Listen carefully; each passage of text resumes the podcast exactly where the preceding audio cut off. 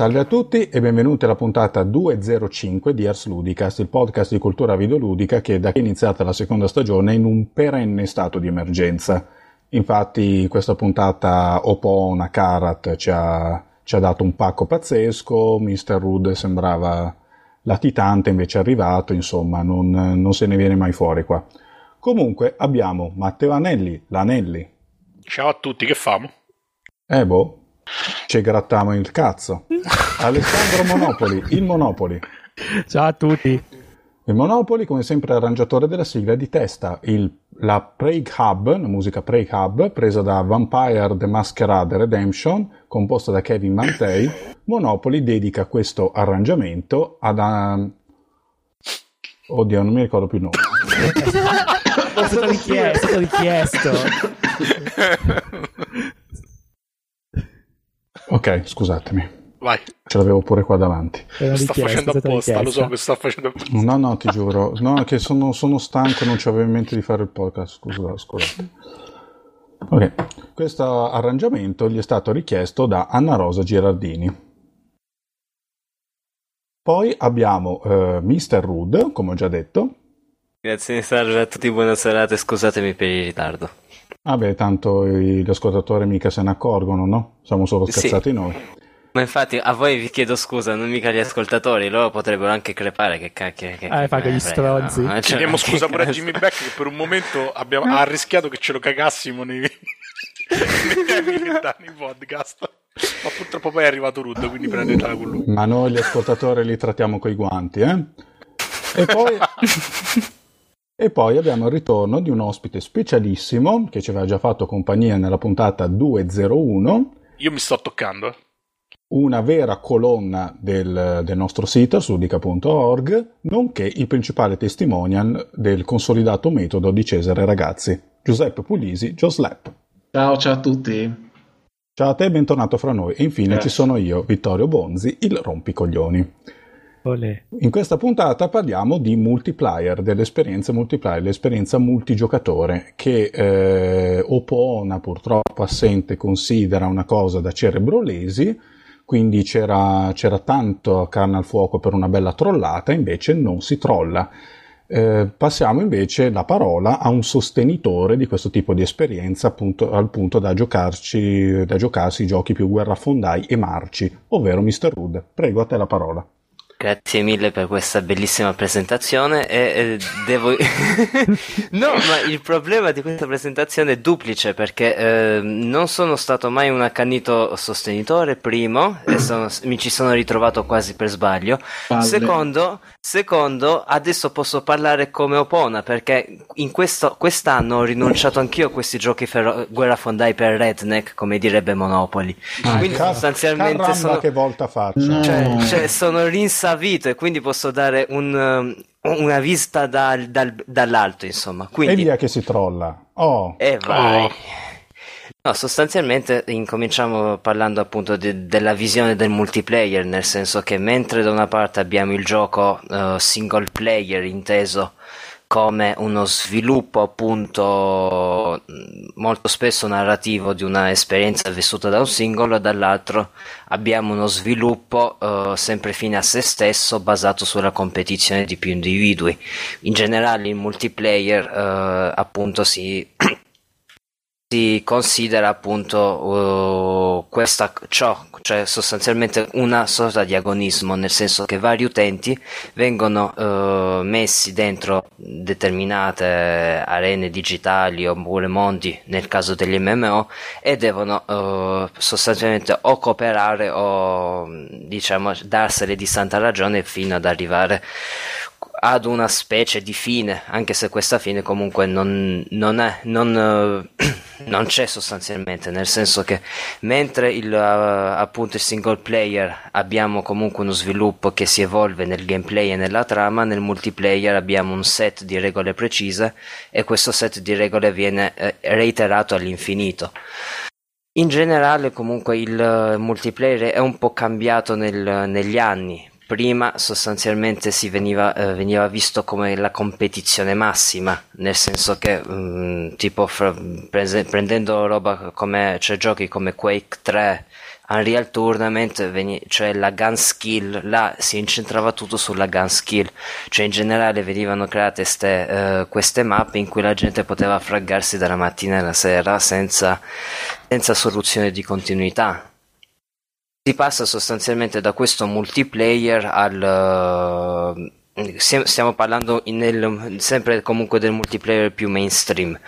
Passiamo appunto da questo multiplayer che è molto, molto tecnico, molto gimmico, a, eh, al multiplayer di oggi che è un po' un multiplayer eh, più di consumo, che sarebbe quello soprattutto portato avanti da Modern Warfare, i vari Battlefield, Call of Duty, eccetera, eccetera, che eh, in genere propongono una specie di sviluppo fittizio, nel senso che comunque prendono dagli MMO e eh, impongono una specie di progressione del soldato giocatore eh, comunque mh, appunto soldato virtuale che deve raggiungere diversi gradi sbloccare eh, fare carriera fra virgolette sbloccare bonus armi perk vari e appunto comunque reiterando sempre il solito gameplay, cioè arene da deathmatch o comunque con altri tipi di eh, gameplay che possono essere tipo dominio comunque eh, c- eh, cerca di distruggerci, cioè tipi di giochi ad obiettivi, però comunque sostanzialmente il multiplayer è diventato qualcosa più di tipo, eh, fra virgolette, è stato ha assunto una sorta di sviluppo eh, che appunto corrisponde col- con lo sviluppo del, del livello del giocatore. Questo per quanto riguarda il genere sostanzialmente che ha preso il multiplayer, il suo come posso dire, il suo bastione, proprio sostanzialmente la sua, eh, la sua attività principale, come appunto eh, i- gli FPS.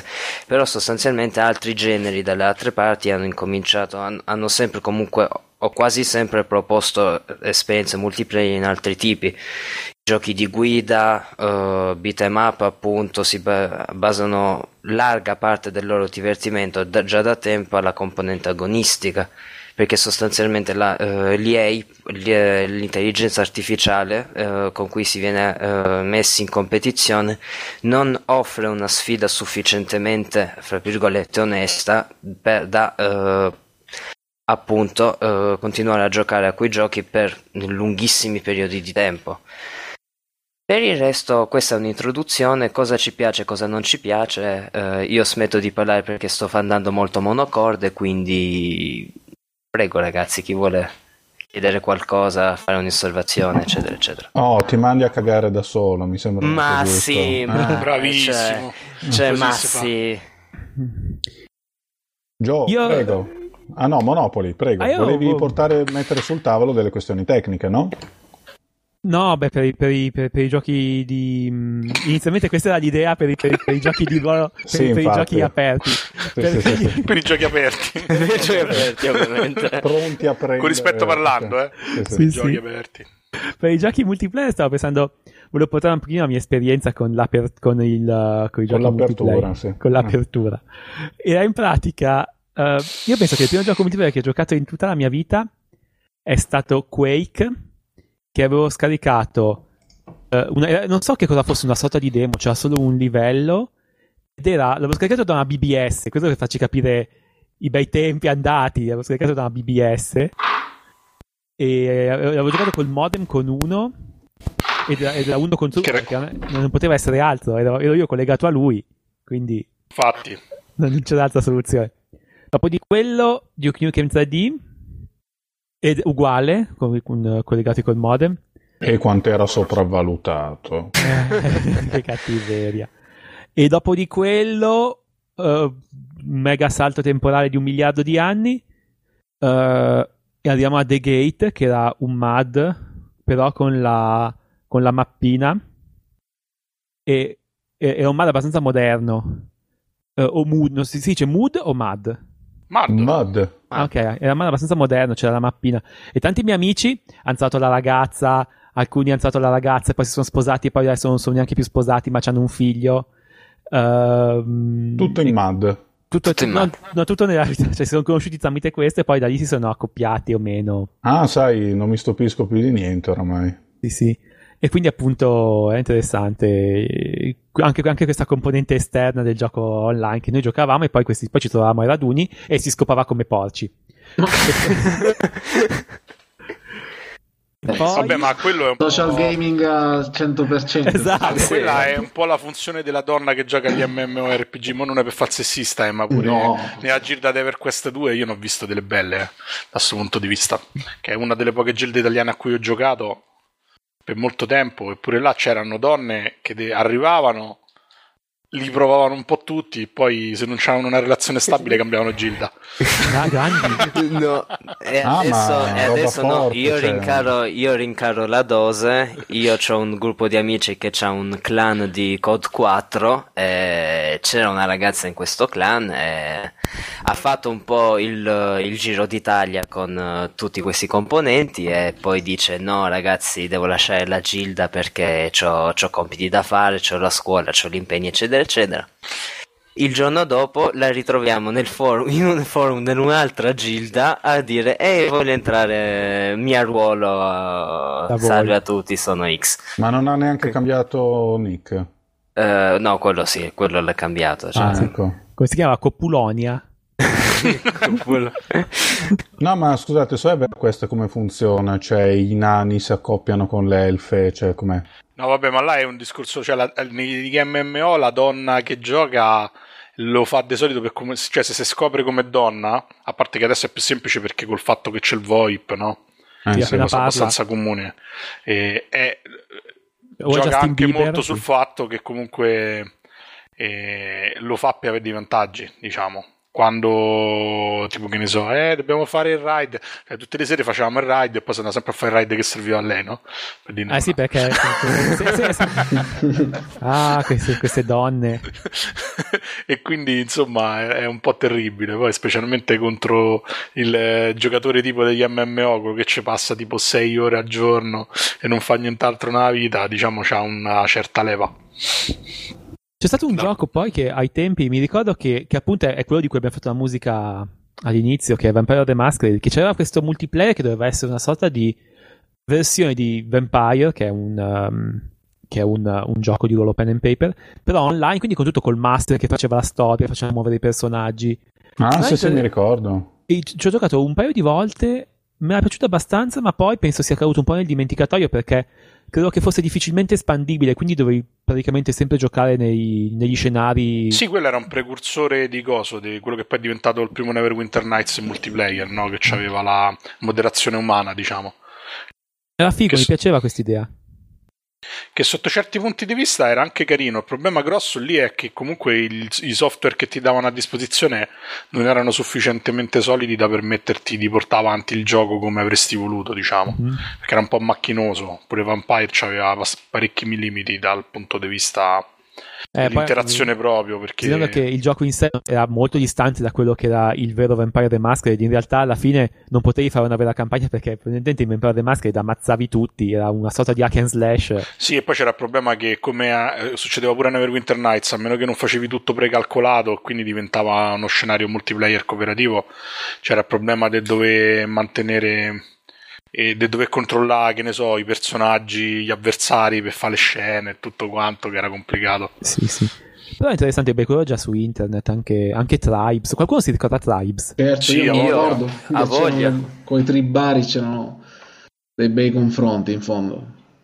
Con Tribes 2 io mi ricordo che o si giocava a Counter Strike o si giocava a Tribes in generale, cioè eh, ma molto diverso. Quelle... Appunto, cioè in generale facevi parte di queste fra virgolette famiglie. Famiglie. Sì. Cioè, io un po' mi distrivo, io un po' io facevo le LAN party a Counter Strike, però sostanzialmente era questo, cioè per, era, in tutta la mia vita ero Tribes 2. Vengeance, che era un gran bel gioco. Che adesso stanno, fa- stanno facendo il nuovo. Sta- cioè, il, mul- è un multiplayer che sta riprendendo un po' piede in vari, in vari, in vari modalità. Prima abbiamo visto Section 8 uh, e Section 8 Prejudice. Uh, prima l'anno, sì, all'inizio l'anno scorso mi pare, e adesso stanno uscendo Firefall e Tribes uh, 3 mi pare, no? Quindi, sì. Cioè è un multiplayer che sta riprendendo perché torna un pochino jetpack, grandi mappe. Sì, ma infatti sono molti a, a non ricordare Tribes. Eh, secondo me, anche se io all'epoca ero abbastanza contrario al tipo di gioco che era. Ma oggi credo che molti titoli, anche il discorso delle mappe molto aperte, grandi, un po' lo si deve anche a Tribes Vabbè, Tribes era spettacolare perché c'aveva il come si chiama? C'aveva anche quel sistema di mod che ti permetteva di fare un mod, un'espansione di una mappa in, in pochissimi casi. Ah, già, no? aveva un mod tool, mi ricordo, sì. E specialmente l'1, il 2 già era un po' diverso perché era fatto col motore da Real, se non mi sbaglio, quindi c'aveva sì, mi ricordo che il primo, il primo tra l'altro, se non sbaglio, è tipo uno dei primissimi giochi che ha regalato TGM. Sì, esatto. Sì, sì. E ma quello perché Tribes in realtà non è mai stato un gioco commerciale il primo, era un bonus che ti davano con la, la, una limited edition di Earth Siege 2, che era un gioco di Mac fatto dalla Sierra, sì, che era praticamente sconosciuto e a un certo punto per regalarlo siccome avevano perso il treno del multiplayer avevano tirato fuori sto che poi era una, una specie di tech demo perché in realtà c'era molto poco nel primo Tribes. Io mi ricordo che ai tempi c'era e qui forse Rude mi aiuta c'era un po' un, c'era la questione del, del, del frame rate.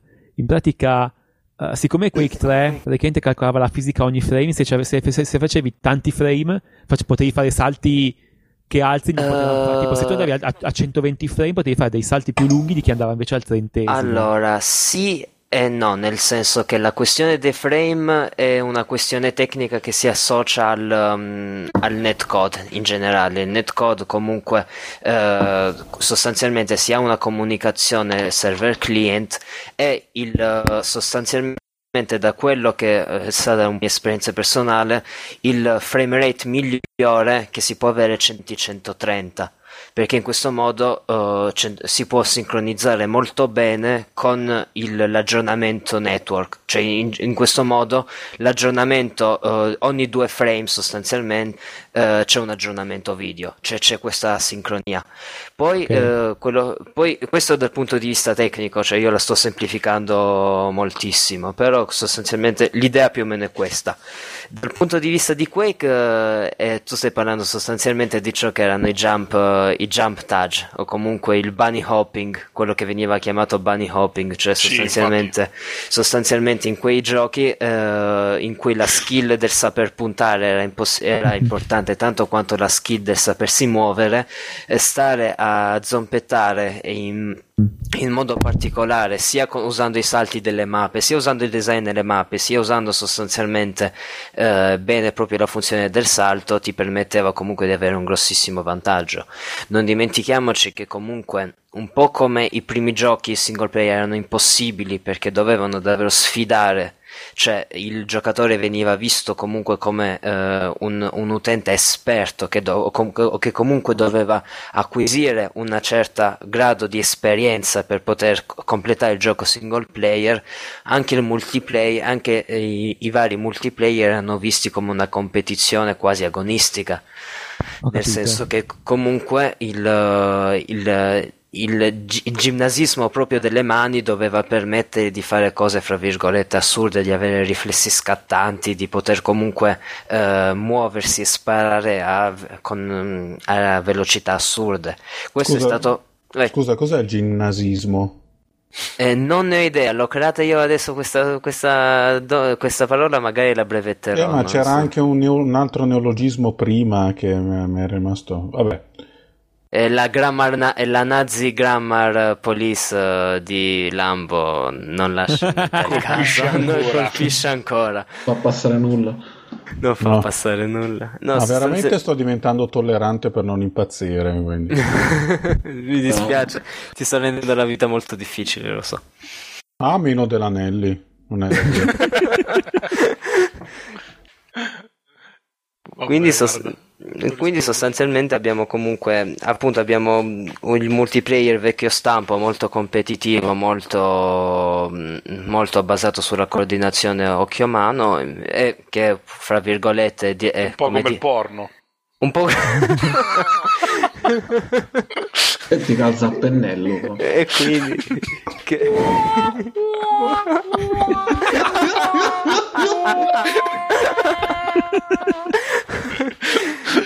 e vai. E vai. Cioè, proprio viva la foca. Tale viva, viva. Mentre adesso in generale il, si è abbandonato un po', eh, anche un, si è abbandonato un po' questa verve uh, competitiva, nel senso che adesso il multiplayer è più un'attività che si, che si svolge in più persone, ma il, uh, fra virgolette, l'impianto di abilità, comunque l'importanza dell'abilità è venuto a venire, cioè viene un po' meno. Se si pensa per esempio ai, ai vari Call of Duty o ai vari Battlefield in cui il, i giochi sono, sono proprio programmati per avere una, uh, un livello di entrata molto basso e per cui uh, c'è poca differenza fra un principiante ed un esperto. Se non altro perché magari l'esperto sa, ha soltanto una conoscenza delle mappe di alcune, eh, o di alcuni altri elementi pregresse però per lo più comunque non, eh, non c'è molta, uh, cioè si è persa un pochino la competitività, ecco, in questo senso. Adesso sostanzialmente il multiplayer è un po' come, non so, nel forum mi pare che l'avevo letto, è un po' come la partita di calcetto, nel senso che ci si ritrova invece di uscire fuori a giocare a calcio a giocare a FIFA insieme in una casa, comunque ognuno si ritrova con la sua copia di Call of Duty o di Battlefield, si sta in uh, TeamSpeak o in party Xbox Live e, e si continua a flaggare, insomma. Ho capito. Che è meglio che fare i podcast, direi. Beh, Beh se, dipende dai podcast. Eh sì, e stavo pensando poi, tornando al, al, mio passato remoto, dopo Tribes, credo di essere passato a Counter-Strike, che tutti ne parlavano, tutti ne parlavano, tutti ne parlavano, e io non, non avevo mai giocato, però c'era Half-Life e no, era lì a marcire al fly. Allora, boh, mi sono caricato questo Counter Strike e mi piaceva perché ero, e giocavo su un forum, ita- su un forum, su un server italiano e c'era la gente che c'era tipo tutti i suoni eh, dei film di, di Lino Banfi. allora mi faceva, mi faceva no, cioè, ridere. No, scusa, com'è la questione? Cioè, cioè tipo, sai, frasi sono... estratte dai film di Lino Banfi. Ah. Um... Cioè, non è che tipo arrivi alle spalle dell'avversario, li fai tu tu tu tu, tu sulla testa, no? No, no, no, c'è tipo, le, tipo la canzoncina che canta Infracchia contro Dracula, Infracchia ah. contro Infracchia la belva umana. Ah, ho capito. Pure Filomena. Esatto, mi faceva ridere, quindi allora giocavo lì, c'erano un sacco di italiani. E c'era, anche lì c'era, mi ricordo, c'era una ragazza e tutti la facevano di tutto per, per amarla. Per amarla. per amarla. Ah, il, ma il Monopoli è un animo poetico. Eh sì, sì, cioè tutto per, per lui, dice, lui dice amare. Ma Parla, la sì, conoscenza sì. biblica. La conoscenza, c'è di tutto. Cioè, tipo per essere gentili, ti aiuto io, non ti ammazzo. Ti aiuto io, non ti ammazzo. È più di così. Cose di questo tipo. E comunque era divertente. Dopo un po', però, sai, era un po' ripetitivo. Allora mi sono un po' stufato. E, però mi ricordo che era mega competitivo Counter-Strike, nel senso che. Sì. Ma è uno dei più longevi, forse il, il gioco, l'FPS multiplayer più longevo di sempre. So che un, sì, gio- no. lo giocavo di recente in azienda e la versione è quella Source e minchia ancora figo poi di recente l'hanno aggiornato uh, e, e so, l'unica cosa che appunto è mi, mi sa che la gente gioca da talmente tanto tempo No, è io, io inavvicinabile. È, di, è, veramente. È assolutamente cioè, inavvicinabile. Se ammazzo, se ammazzo, una persona in tutta una sera, eh, la festa. Esulti. Eh, è lo stesso anche con quei, quei Carena sì, que- vabbè, quello quei tre oggi, ormai live, poi... Quake Live. Quake Live è la stessa cosa, ci sono tornato dopo tanti anni, ma giocano praticamente solo i pro. Sì, no, è un problema un pochino per ciò che viene comunemente chiamato metagioco, nel senso che in generale, qua, a parte va bene ovviamente la, il tempo passato ci sopra che ovviamente ti fa sviluppare appunto le abilità, comunque eh, un, ogni gioco, anche multiplayer, comunque ha una sorta di sviluppo, nel senso che gli utenti eh, cercano comunque di studiare le meccaniche in, loro, in tutti i loro, i loro aspetti eh, questo, questo, questo, studio appunto delle meccaniche di come queste si sviluppano si chiama appunto metagioco. E eh, appunto la vita di un gioco multiplayer è determinata da, da questo fattore cioè quando il metagioco si, si, esaurisce nel senso che non ci sono più altri sviluppi da trovare proprio, nel, proprio nello studio delle meccaniche allora il, il gioco diventa ermetico tutti conoscono come funzionano tutte le cose e un uh, neofita viene uh, categoricamente cioè proprio trucidato ogni volta che entra in un server. È pazzesco Qui... perché la parola metagioco fino ad oggi l'avevo solamente associata alle opere di Kojima, onestamente. Sì, che sono giochi Però... solo a metà, l'altra metà ti spacchi i coglioni. metà gioco. Sì. Grande. Gay set sì. match. Sì, e, e, metà se va bene, eh. E metà se va bene. Metal Gear Solid cos'era? Un quinto gioco?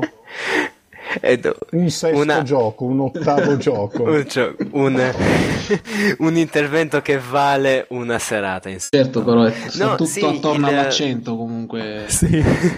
Eh, facciamo finta sì, di no, niente, eh? eh? Il nostro correttore di bozze. Eh? Bozze. Eh? eh? Vabbè. Eh, eh? No, sì, sostanzialmente sì, il metagioco in questo caso non è il mm, come metateatro, cioè non è come gioco nel gioco comunque uh, qual- c'è un qualcosa dentro un qualcosa. In questo caso sarebbe più una collezione di ciò che era passato, cioè di conoscenze pregresse.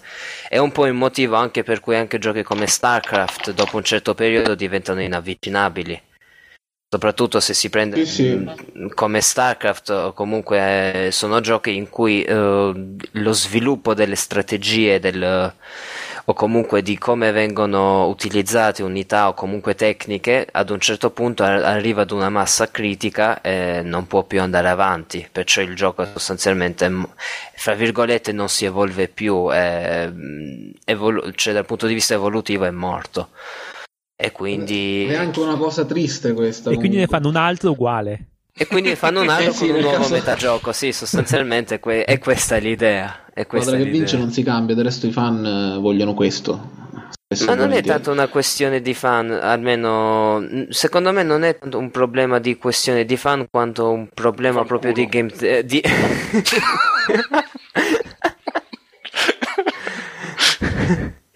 No, no, c'è, quest- c'è, anche una questione di, proprio di difficoltà del game design, perché se in un, single, cioè, in un gioco single player il game design è fra virgolette magari un pochino più lineare, in un gioco multiplayer purtroppo il, cioè, il game design assume dei contorni to- completamente diversi.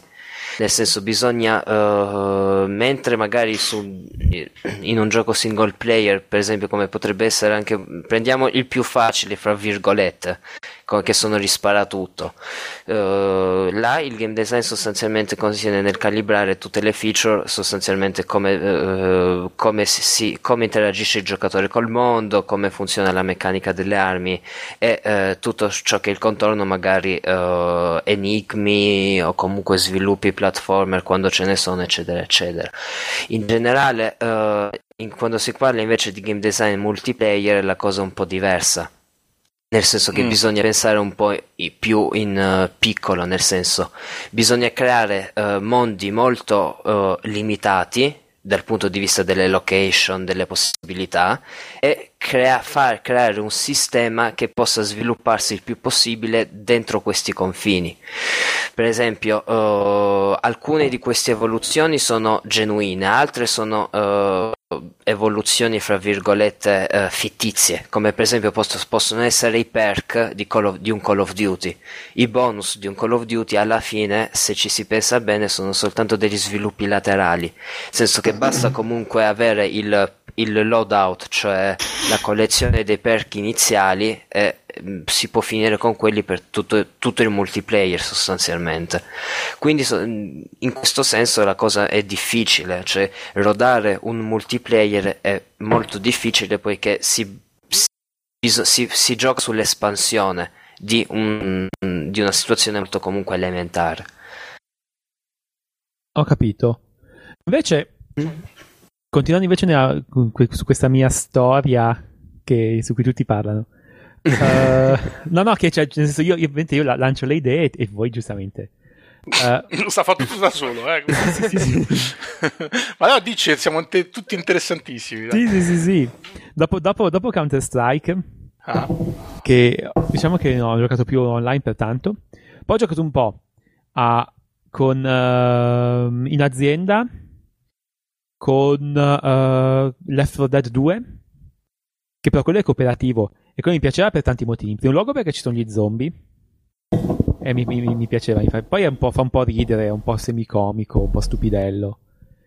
E poi, boh, è figo, si ammazza un sacco di mostri con gli amici che sono, che sono deboli, quindi bisogna scambiarsi le cose, se no si muore. E questo era figo. Nessuno di voi ha giocato qualche gioco cooperativo così? Francamente... Ma penso vecchi. Eh, cioè, penso io... parecchi, cioè, nel senso ormai mh, mm, la cooperazione, cioè, no, parla magari tu, Gio, cioè, volevo soltanto dire che la cooperazione ormai secondo me è diventato quasi uno standard, nel senso che giochi mediocri, grazie al cooperativo, magari diventano ottimi o comunque fantastici, cioè, vedi per esempio una roba tipo Borderlands.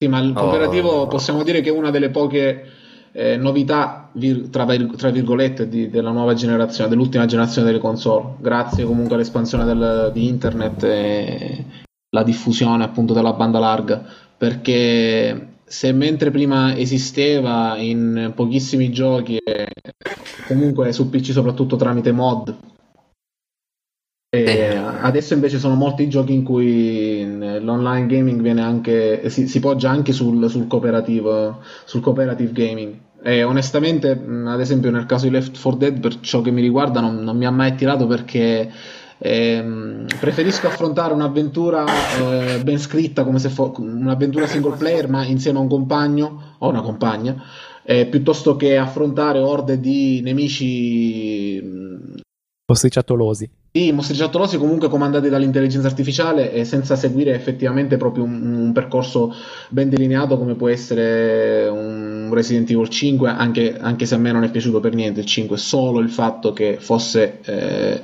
possibile giocare insieme a un amico me l'ha fatto diciamo salvare, eh, o Gears of War o, o qualsiasi altro titolo. E, e, questa secondo me è una feature eh, assolutamente importante di questa generazione perché è stata richiesta anche a gran voce da, da, da, da molti videogiocatori.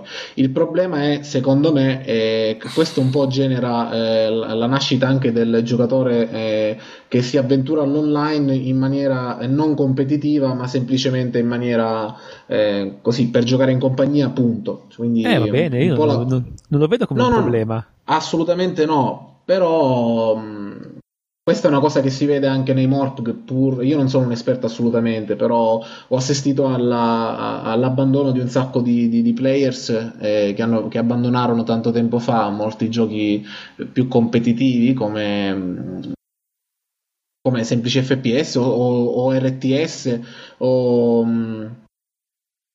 per poi proiettarsi su World of Warcraft in cui in fondo il PvP se non sbaglio è praticamente assente ma si gioca tutti insieme alleluia e, e buonanotte suonatori cioè, questo per me è stato abbastanza ma triste. l'unica cosa che so io che ho visto io di World of Warcraft è la relativa puntata di South Park Ah, dico la verità, dove, dove ci sono loro che mangiano, defecano davanti al computer per livellare e uccidere tutti insieme un solo nerd sì. che ha un personaggio fortissimo, ma, ma, quindi non esiste più una cosa del genere in World of Warcraft. È un PvE, non, o sbaglio? Io qua chiedo agli esperti. Allora c'è il PvP, però è una cosa che è stato un retropensiero. È molto gioco. confinata, forse, o sbaglio. Esatto. No, eh. poi dopo hanno fatto le istanze perché inizialmente c'era, avevano messo solo quello open world, cioè dove la gente si incontra per strada e si picchia.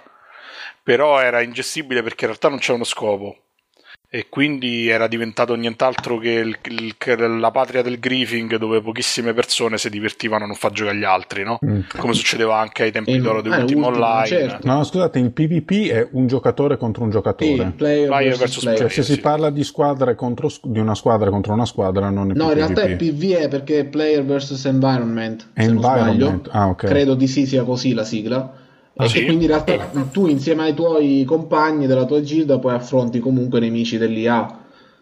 Correggetemi se sbaglio. Sì, che poi il gioco è, diciamo, è nato così perché sostanzialmente è considerato come si chiama un team park eh, MMO quindi insomma è un gioco neanche esplorativo diciamo che ti prende per mano e ti fa vedere tutte le meraviglie del mondo no? come era stato anche EverQuest e ricalca un po' quel tipo di gioco là cioè dove alla fine il gioco è quasi esclusivamente cooperativo e anche un tipo di gioco cooperativo abbastanza stupido, cioè nel senso che c'è poca interazione col mondo.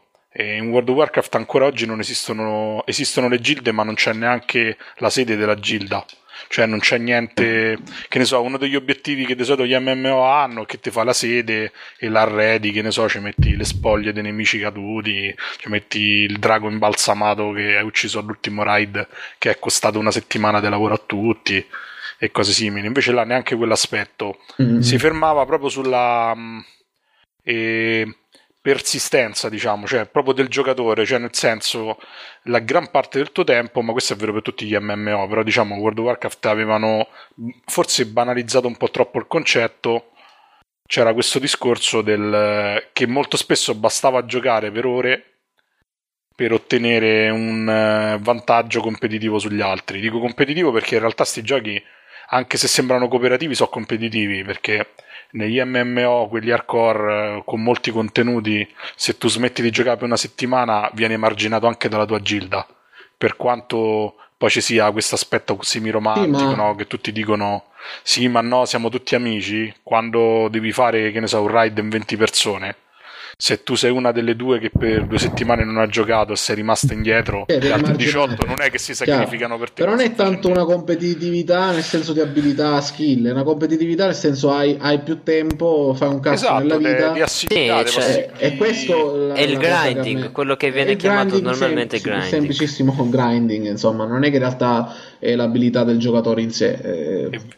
Visto che facevamo tutti la biografia, io ho sempre giocato agli MMO più in passato che adesso, perché insomma dopo tanti anni poi te stufi, perché vedi che cambiano e lo sto dicendo mentre gioco da un'ora a DC Universe Online però. Che ricordate il gioco in cui create il personaggio e dovete solo decidere se hai poteri o no.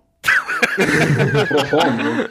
Perché nell'universo DC voi sapete che c'è o Batman, Robin, Nightwing che non hanno i poteri, chi ha i poteri ha sempre gli stessi che sono illimitati. Sì, esatto. Sì, sono tutti Superman. con, con idiosincrasie diverse, ma sono tutti Superman. E tra parentesi, eh, proprio per il discorso competitività, siccome sto a giocare abbastanza distratto, sto a fare l'istan- l'istanza di Gorilla Island, e, l'isola quella ambientata dai gorilla senzienti che c'è sta in flash, Mamma la gente sta sclerando perché non riesco a stargli dietro.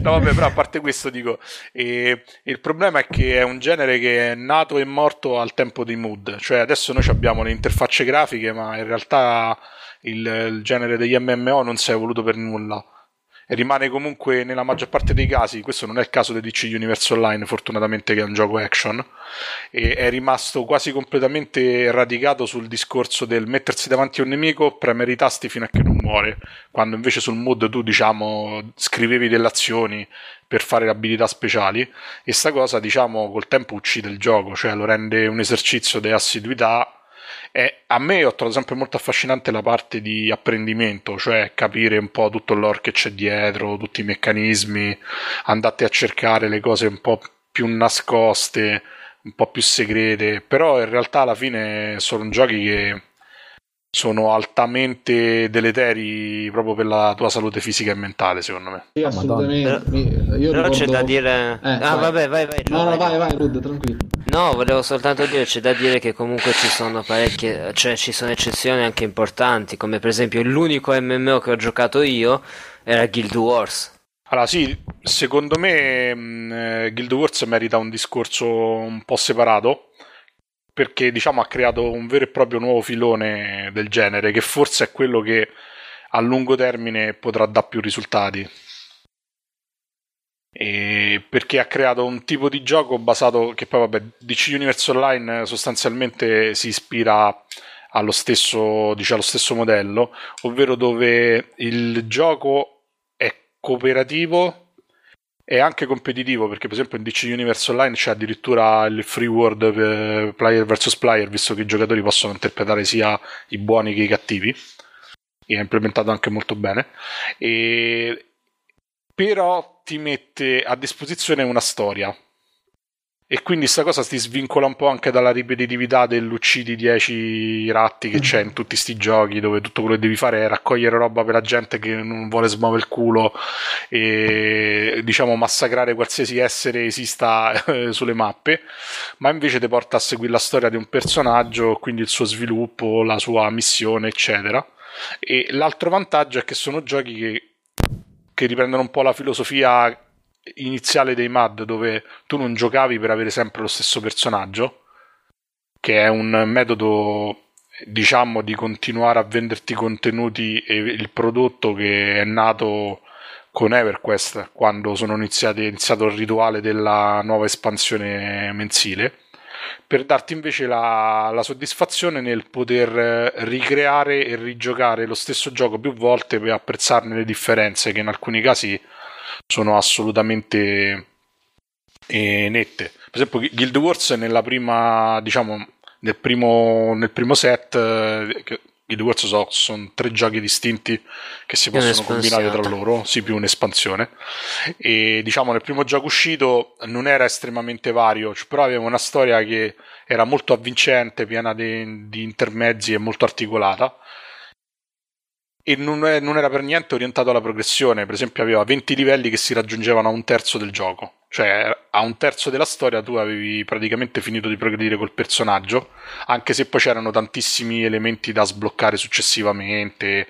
Cioè, comunque la voglia di gioco, anche per chi apprezza la progressione o l'evoluzione del personaggio o il trovare l'oggetto esclusivo, c'era sempre, ma non era il fulcro. Il fulcro era sapere che era successo ad Ascalon, scoprire chi era il traditore e cercare di salvare il mondo, insomma, come in qualsiasi gioco offline. Con la differenza che era quasi tutto giocabile in cooperativo e se non potevi giocare in cooperativo il, il gioco ti metteva a disposizione degli NPC per fare, le, per fare le cose. E questo è stato rivoluzionario sotto molti punti di vista perché ha fatto capire che c'era un'alternativa che in realtà non ha seguito quasi nessuno per molti anni. Oltre al fatto che fosse gratuito. Sì, sì, quello sicuramente, ma in realtà lì non era una novità e considerando che Guild Wars è stato fatto da ex Blizzard, ma comunque con uno studio e una casa di produzione coreana come NC Soft, non era neanche una novità neanche all'epoca quando è uscito. Però diciamo per noi occidentali era una novità perché è stato il primo gioco mainstream ad arrivare sul mercato che era totalmente gratuito e che comunque neanche ha fatto troppi sfaceli perché alla fine ha venduto 4-5 milioni di copie, che non so poche, però se ci pensate rispetto a un gioco console è comparabile a una hit decente, insomma. E considerando sì. che poi l'ha venduta in 5-6 anni, se ci pensate un po', non è proprio un successo. Anche se è anche confrontato con World of Warcraft, non che fossero simili, attenzione, ma... No, no, infatti ha resistito molto bene, sono uscito in contemporanea. Io, per esempio, il primo anno di World of Warcraft ho giocato quasi esclusivamente a Guild Wars. L'ho finito centinaia di volte perché lo sto rigiocando adesso perché volevo tentare di arrivare col 100% degli achievement a Guild Wars 2, ma non penso ce la farò mai. Eh, ma, su, ma, su, Guild Wars puntavano parecchio, io mi ricordo persino i, le pubblicità, i manifesti sì, sì. nella metropolitana. Ma eh, secondo eh, me è stato rivoluzionario, è un gioco che ancora adesso regge bene sia dal punto di vista grafico che dal punto di vista del concept. L'unico diciamo l'unico dubbio per chi non l'ha provato è che devi tenere un po' dura all'inizio perché diciamo le prime 3-4 ore di gioco sono non abbastanza martello. convenzionali sì sì però superato l'avvio della storia poi dopo il gioco diventa cioè anche le quest sono epiche poi il fatto che gli scenari sono tutti scriptati mentre invece nell'MMO tradizionale non fa nient'altro che seguire un percorso più o meno e diciamo obbligato con dei mostri che viveva diventano più difficili. Invece in Guild Wars molto spesso lo scenario è creato come in un gioco single player, cioè ci stanno eventi dinamici a cui devi reagire e tutto quanto.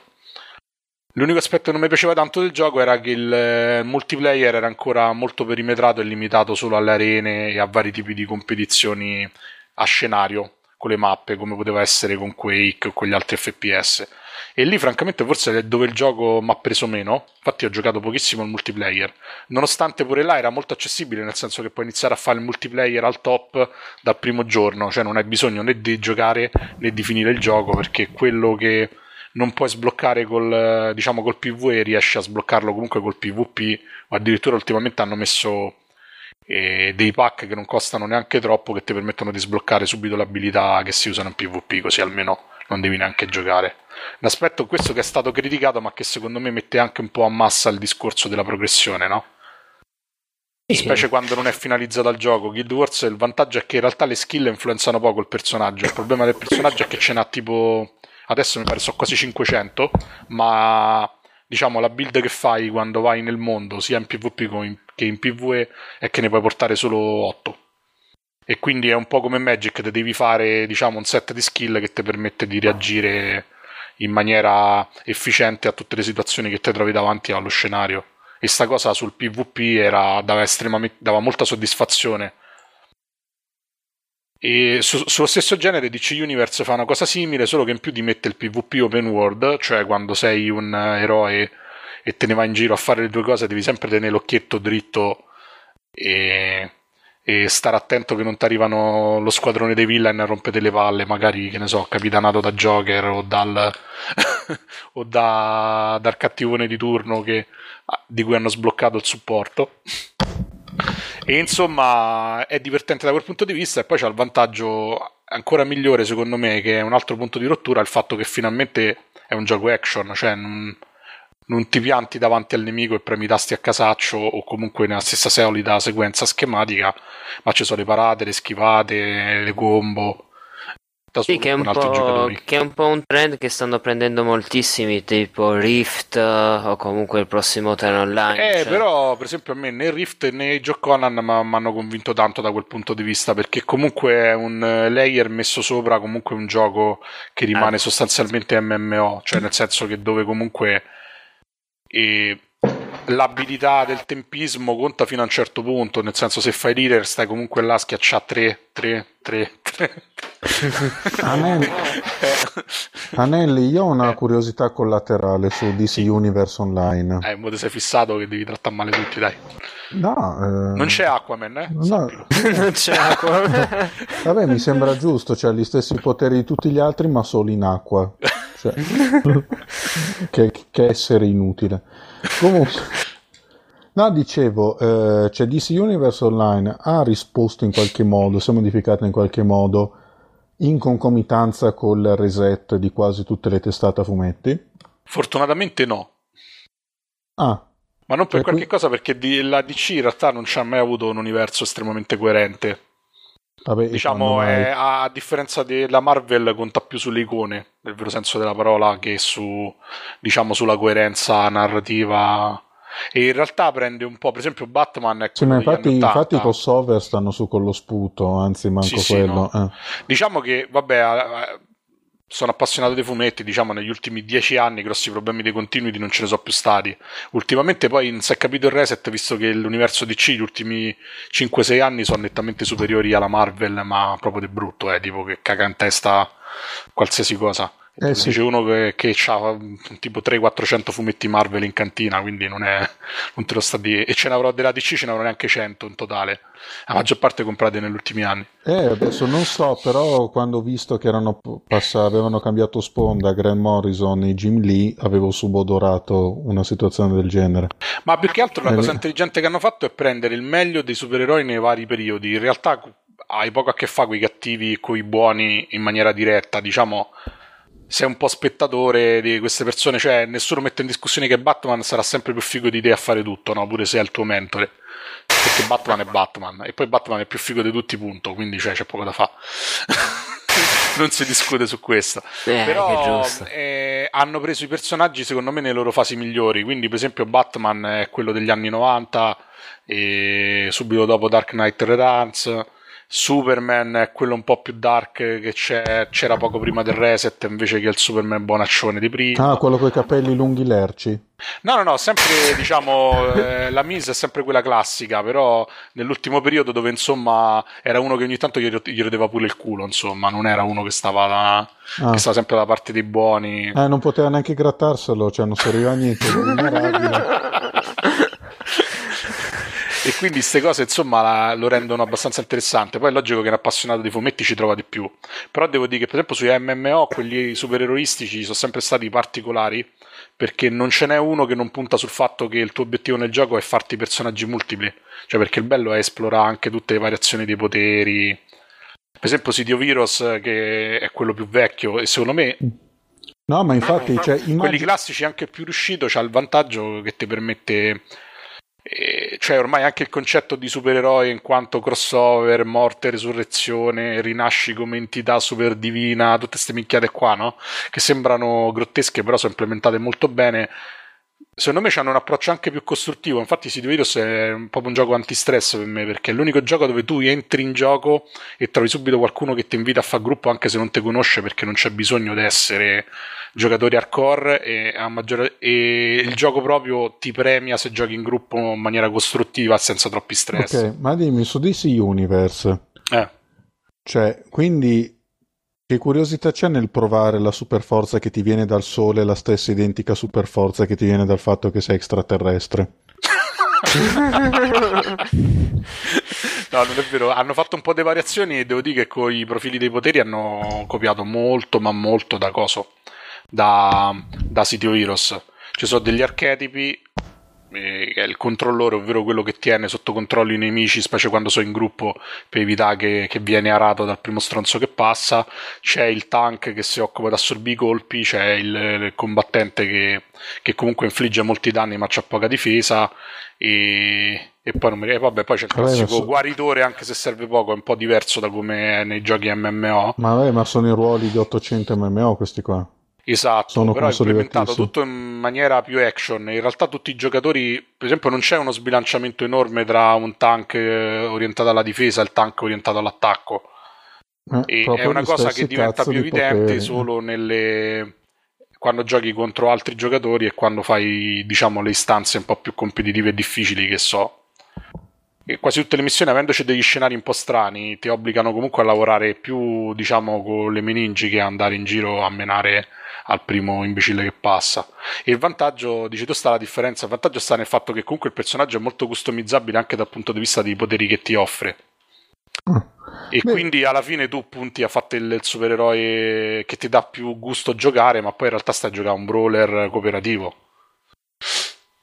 Vabbè, adesso io dico la verità, sarei molto incuriosito al punto da provare a giocarci da un DC Universe Online tutto basato sulla Golden Age con tutte in realtà ci sono quasi tutti i personaggi hanno i costumi della Golden Age e c'è pure parte de, delle varie terre parallele, tra cui c'è per esempio il, il Flash, quello della Golden Age, c'è J. Garrick.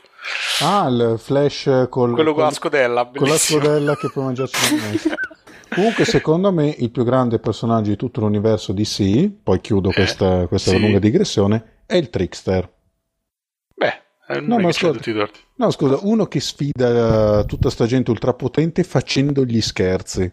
E infatti è quello il bello. Cioè, un... fa- ha fatto perdere anche la pazienza a Batman più di una eh, volta. Eh, cioè, è uno che... no, ma è uno, è uno che ha i coglioni.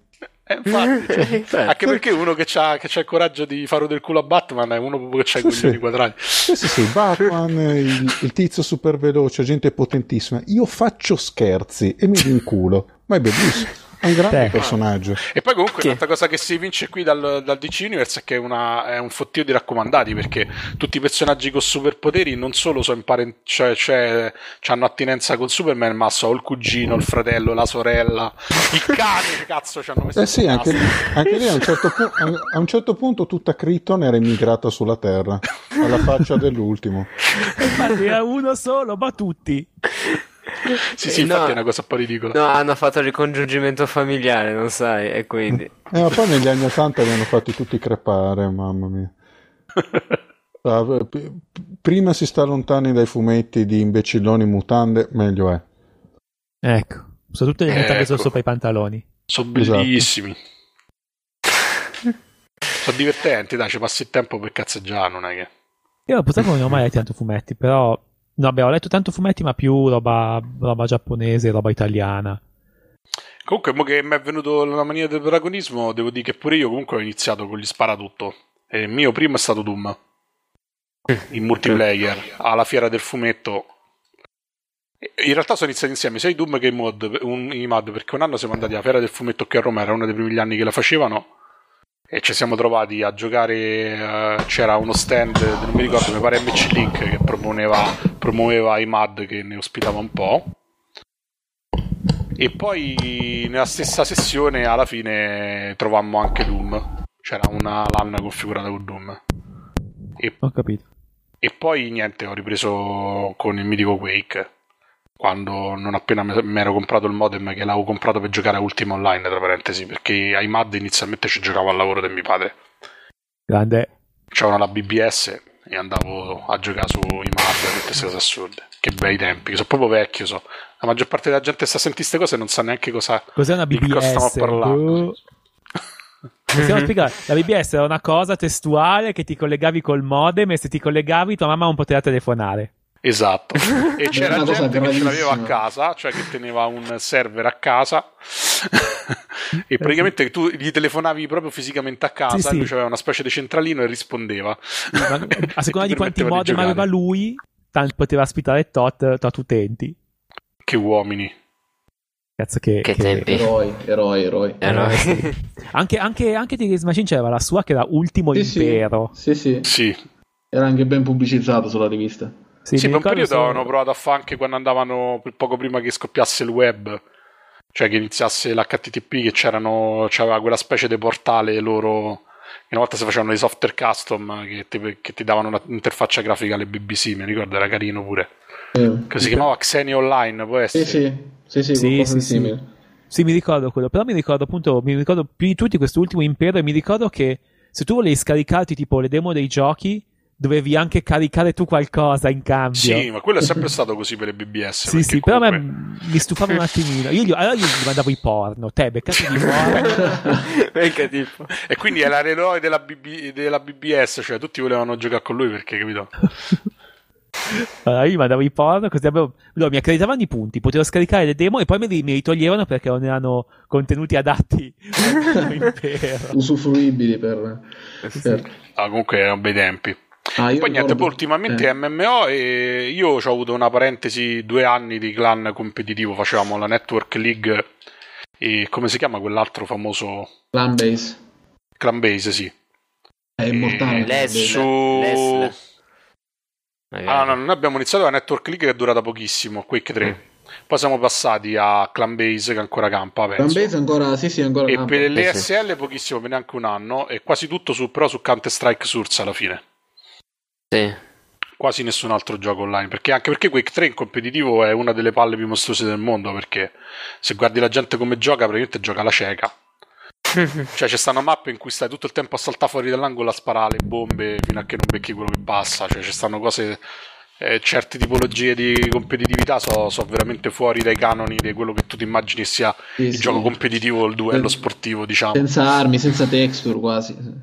Invece Counter Strike era più divertente, anche perché, per esempio, là io facevo nella squadra facevo il tattico, ovvero quello che diceva che dava i tempi e tutto quanto era divertente. Io faccio quello che, muore. Che muore. Che va- Ma guarda, a Counter Strike il problema è che il 90% della gente che ci gioca non collabora perché eh, il gioco diventa facilissimo se c'è un gruppo che ti spiega cosa fare Affiatato, sì. e poi che ti, che ti spiega anche qual è il tuo ruolo migliore, cioè che, che non tutti sono in grado di fare tutto. Quindi, io, per esempio, in generale so una pippa sugli sparatutto dove ci vuole riflessi fred- eh, velocissimi per, eh, per riuscire a colpire l'avversario. E, per esempio, però era, era abbastanza bravo a fare il multitasker e quindi a seguire quello che faceva tutto il gruppo sulle varie sezioni di mappa. E quindi facevo il tattico. Vabbè, sì, Cioè- questo è qualcosa che si riverbera un po' meno in tutti i giochi più o meno a squadre, nel senso Sì. che anche in Call of Duty, anche in Call of Duty o in Battlefield, eh, cioè io mi ricordo le serate in cui bestemmiavo in turco perché andavo nelle lobby random e io con 5 deficienti contro magari clan, eh, è normale, clan pieni. Poi tu ti, ti chiami il tuo gruppo, tu ti parti Xbox Live e non ne perdevi una per tutta la serata, cioè proprio team su team su team, la gente se ne andava, da, le- la stanza era diventa- diventavano nostre, cioè la gente se ne andava, cioè... Poi devi sapere perché la gente non è che se ne andava perché Rud è una persona insopportabile quando vince e spara tutto. No, se ne andava semplicemente perché. Povero. Rude. No, no, no, è una cosa fisiologica, non c'è, cioè, non è- non c'è nemmeno tanto il bisogno di essere tutti dei maghi, cioè basta Sì, avere sì. coordinazione e c'è la... No, quello è vero, devo dire da quel punto di vista, così almeno facciamo un po' di flame sulle console e i PCisti. Secondo me le console hanno un po' ammazzato questo aspetto del gioco. In particolare su PS3 è un po' più evidente rispetto a Xbox Live col fatto che quasi nessuno ha il VoIP eh, disponibile quando si gioca. Ah. E sta cosa, cioè non tutti hanno il microfono a casa. Questa cosa è deleteria. Per Ma- esempio, lo si vede pure Sì. a DC Universe, quasi nessuno ha il VoIP.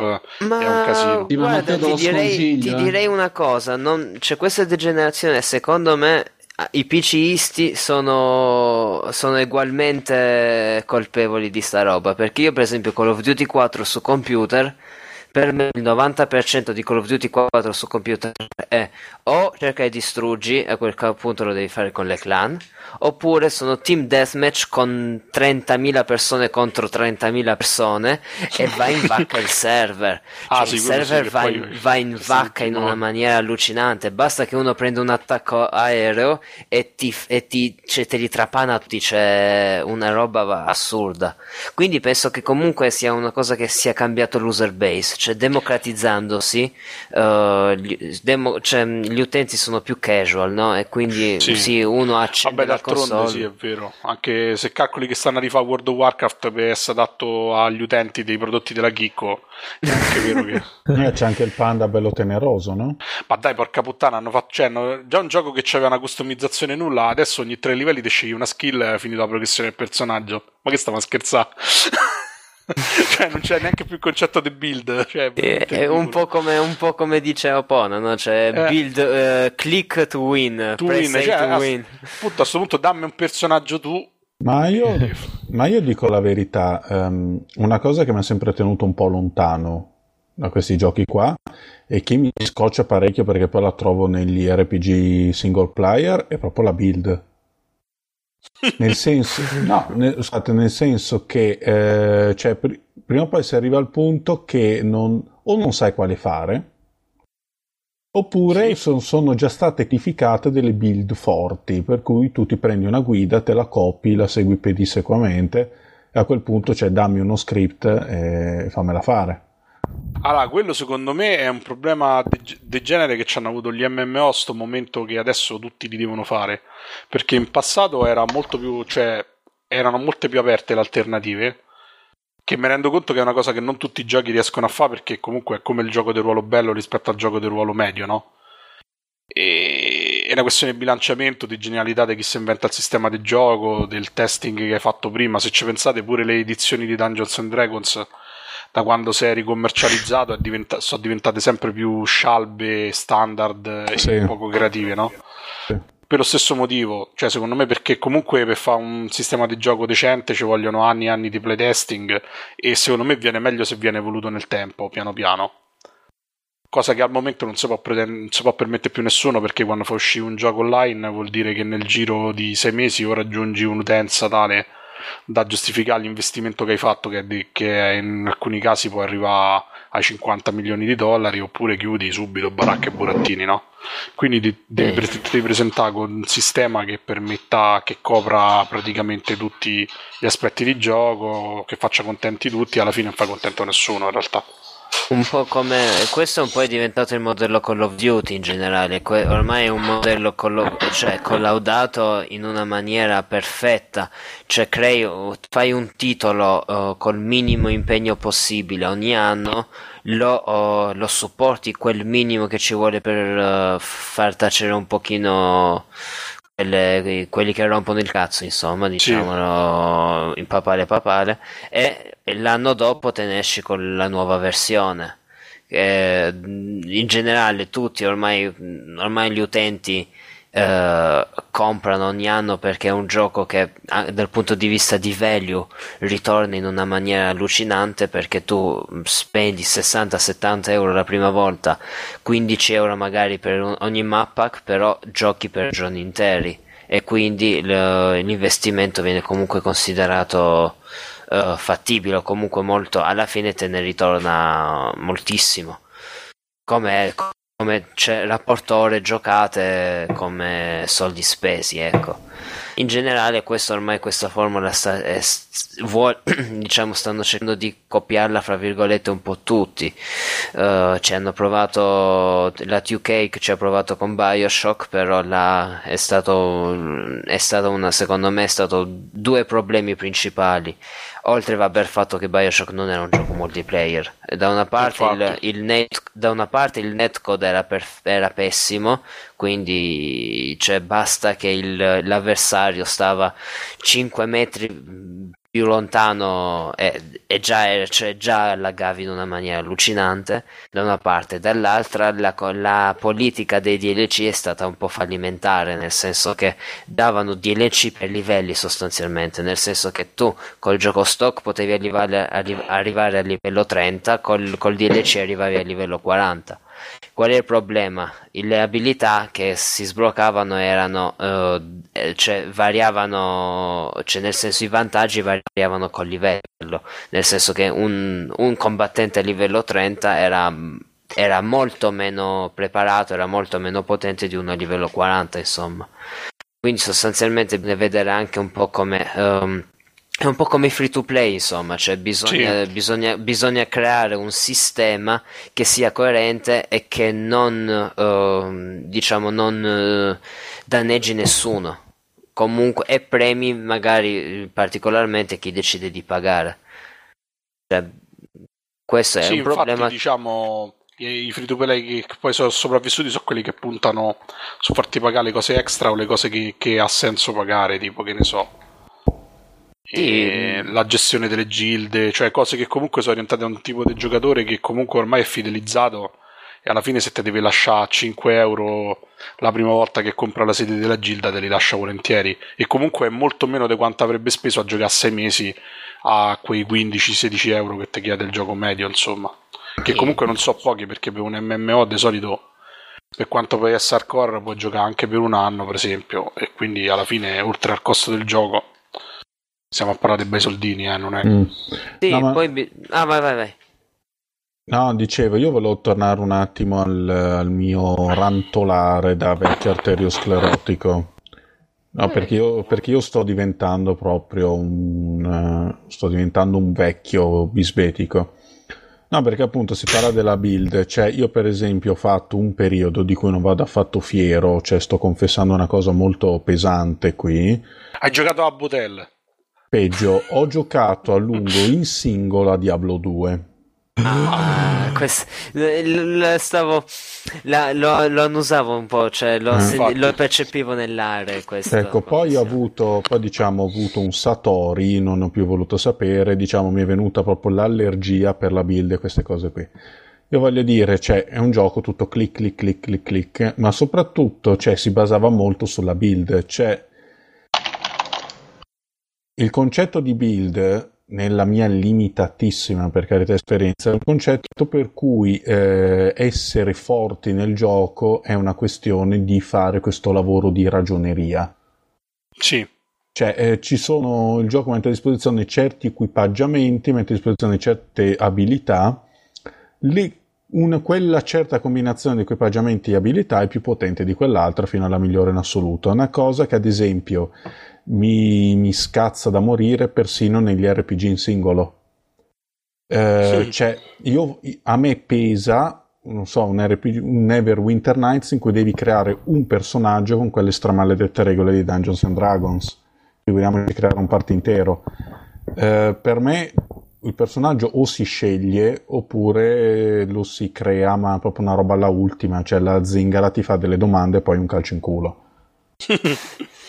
No, è un, pro- sì, è un problema un po', un po' in generale perché cioè, teoricamente dovrebbe essere questo il bello degli RPG, cioè un po' l'idea che l'RPG deve essere un gioco in cui sostanzialmente ti basi proprio sul personaggio e non sul non sull'abilità del allora, giocatore, insomma. Sì, eh, sì ma eh, voglio dire, tanto non è così, o perlomeno non in quel modo. Cioè, no, sì, non sì. potrei mai farti quel personaggio e interpretarlo davvero. Nel migliore dei casi si arriva a fare il personaggio buono o il personaggio cattivo. A quel punto, cioè, e uh, magari una definizione di massima del ruolo, ma a quel punto veramente dammeli preconfezionati, che non ci mm. prendiamo per il culo. No, ma infatti secondo me questo, il discorso della progressione c'ha senso se, se, se, ha un senso, tra virgolette. Infatti da questo punto di vista secondo me sono molto più maturi gli, gli FPS competitivi degli ultimi anni dove tu comunque hai una... cioè, per, per esempio, eh, Black Ops, per quanto poi ci siano delle armi, per, per citare un gioco recente abbastanza noto, per quanto ci siano delle armi che sono sicuramente più potenti di altri, c'è un bilanciamento di massima che ti permette di provare diverse strade. e di non arrivare, oppure Battlefield, di non arrivare alla fine della progressione dove tutti i personaggi sono identici. Perché sempre in Black Ops devi fare delle scelte, non puoi sbloccare tutte le armi. Quindi alla fine ci sarà una famiglia di armi che tu magari non, non avrai progredito molto e quindi ti trovi con meno roba. A meno che non inizi il gioco 60.000 volte, però quello insomma. Poi pure là mi pare ci sono dei limiti, vero? No, in generale, no, in COD un po', un po' particolare. Black Ops è stato un po' particolare perché aveva introdotto la valuta. Però in generale sì. la valuta ti diceva comunque ti dava delle priorità, nel senso tu dovevi scegliere. Eh, però per esempio se rinizi il giro, mi pare riparti con la specializzazione Infatti, delle armi a zero. Sì, sì, sì. Se, se Quindi non le puoi avere sbloccate tutte, tutte. Cioè, no, no, no, devi essere sempre focalizzato su due o tre tipi di armi. E questo. Sì, comunque sì, sì, sì, sì, è chiaro. Cioè, io arrivavo. aiuta io, io, arrivavo comunque a specializzarmi in quelle due o tre uh, classi che però comunque le, le utilizzavo nei, nei, momenti migliori, nel senso che se dovevo rimanere in difesa utilizzavo quella un po' più da supporto, se dovevo correre dovevo usare quella da corridore e comunque cioè, chiamiamo, le usavo un po', un po', le intercambiavo un po' insomma. Invece sui giochi di altro genere, per esempio mi viene in mente pure Dofus, dove ogni personaggio ha una sola build utile, ma non ti parlo di skill, ti parlo anche di come si mettono i punti sulle abilità quando li vedo. Mamma mia. Che quindi è inutile che io metto i punti, se poi i punti in qualsiasi altro modo li metto è, è assolutamente inutile, no? Eh, infatti, mettiteli da solo quando livelli, no? Infatti, per esempio, quello di mettere i punti alle statistiche dei personaggi è una cosa che gli MMO hanno perso quasi subito, te li danno loro quando livelli. Eh, infatti. Allora a quel punto, infatti, a me piace tanto Sitio Virus perché non ci sono le statistiche, cioè tu scegli il tuo archetipo. Adesso le hanno reinserite da quando sono andati via i creatori originali, infatti il gioco diciamo ha perso un po' di qualità da quel punto di vista, però lì il vantaggio era che tu non sapevi neanche i poteri hanno delle differenze, ma tu non sai esattamente quanto è più forte, che ne so, il raggio di ghiaccio rispetto alla palla di fuoco, per dite. Un po' i giocatori se lo immaginano, ma non c'è nessuna statistica che ti dice quanto lo sia. E questo è pure un fascino del, del gioco perché sembra una scemenza, però non avendo i numeri i giocatori tendono a variare molto di più lo stile del gioco. Ma, ma infatti, ma, infatti è giustissimo. Cioè, eh, non, cioè a me, a me quest'idea del, del, tizio che va in giro con una spada, la mia spada fa 14-28 danni, cioè non esiste. È giusto, cioè, è giusto, che non si sappia.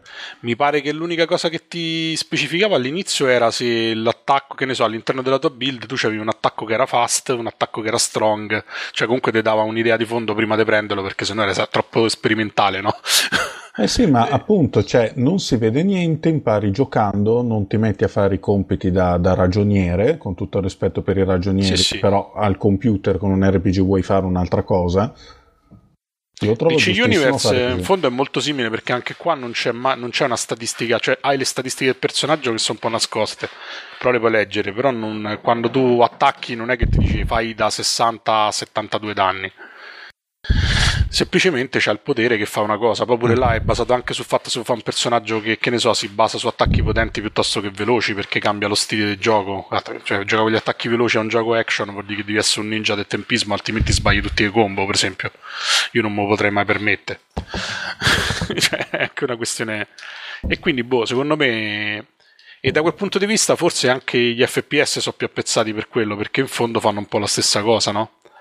E le armi, essendo un, un, genere più basato sulle skill, in fondo l'arma tua preferita è quella con cui ti trovi meglio, non quella che fa più danni in generale. Sì, in generale, sì, questo, da questo punto di vista è così, nel senso il, il sistema eh, statistico, per, cioè, se, a parte, cioè, se non sei uno che è fissato che va sul competitivo, che si va a spulciare eh, i, file, uh, i file di configurazione, sì, cioè il sistema è impermeabile al giocatore, al giocatore viene soltanto dato una, uh, un'ambigua descrizione di cosa fa un'arma o un, o un perk, insomma, questo è, e da questo punto di vista è un po' più è, un, è meglio nel senso che comunque evita tutto quel lavoro di, di grinding che sta succedendo per cioè quel lavoro sostanzialmente meccanico di, di ricerca del massimo sistema creabile, eccetera, eccetera.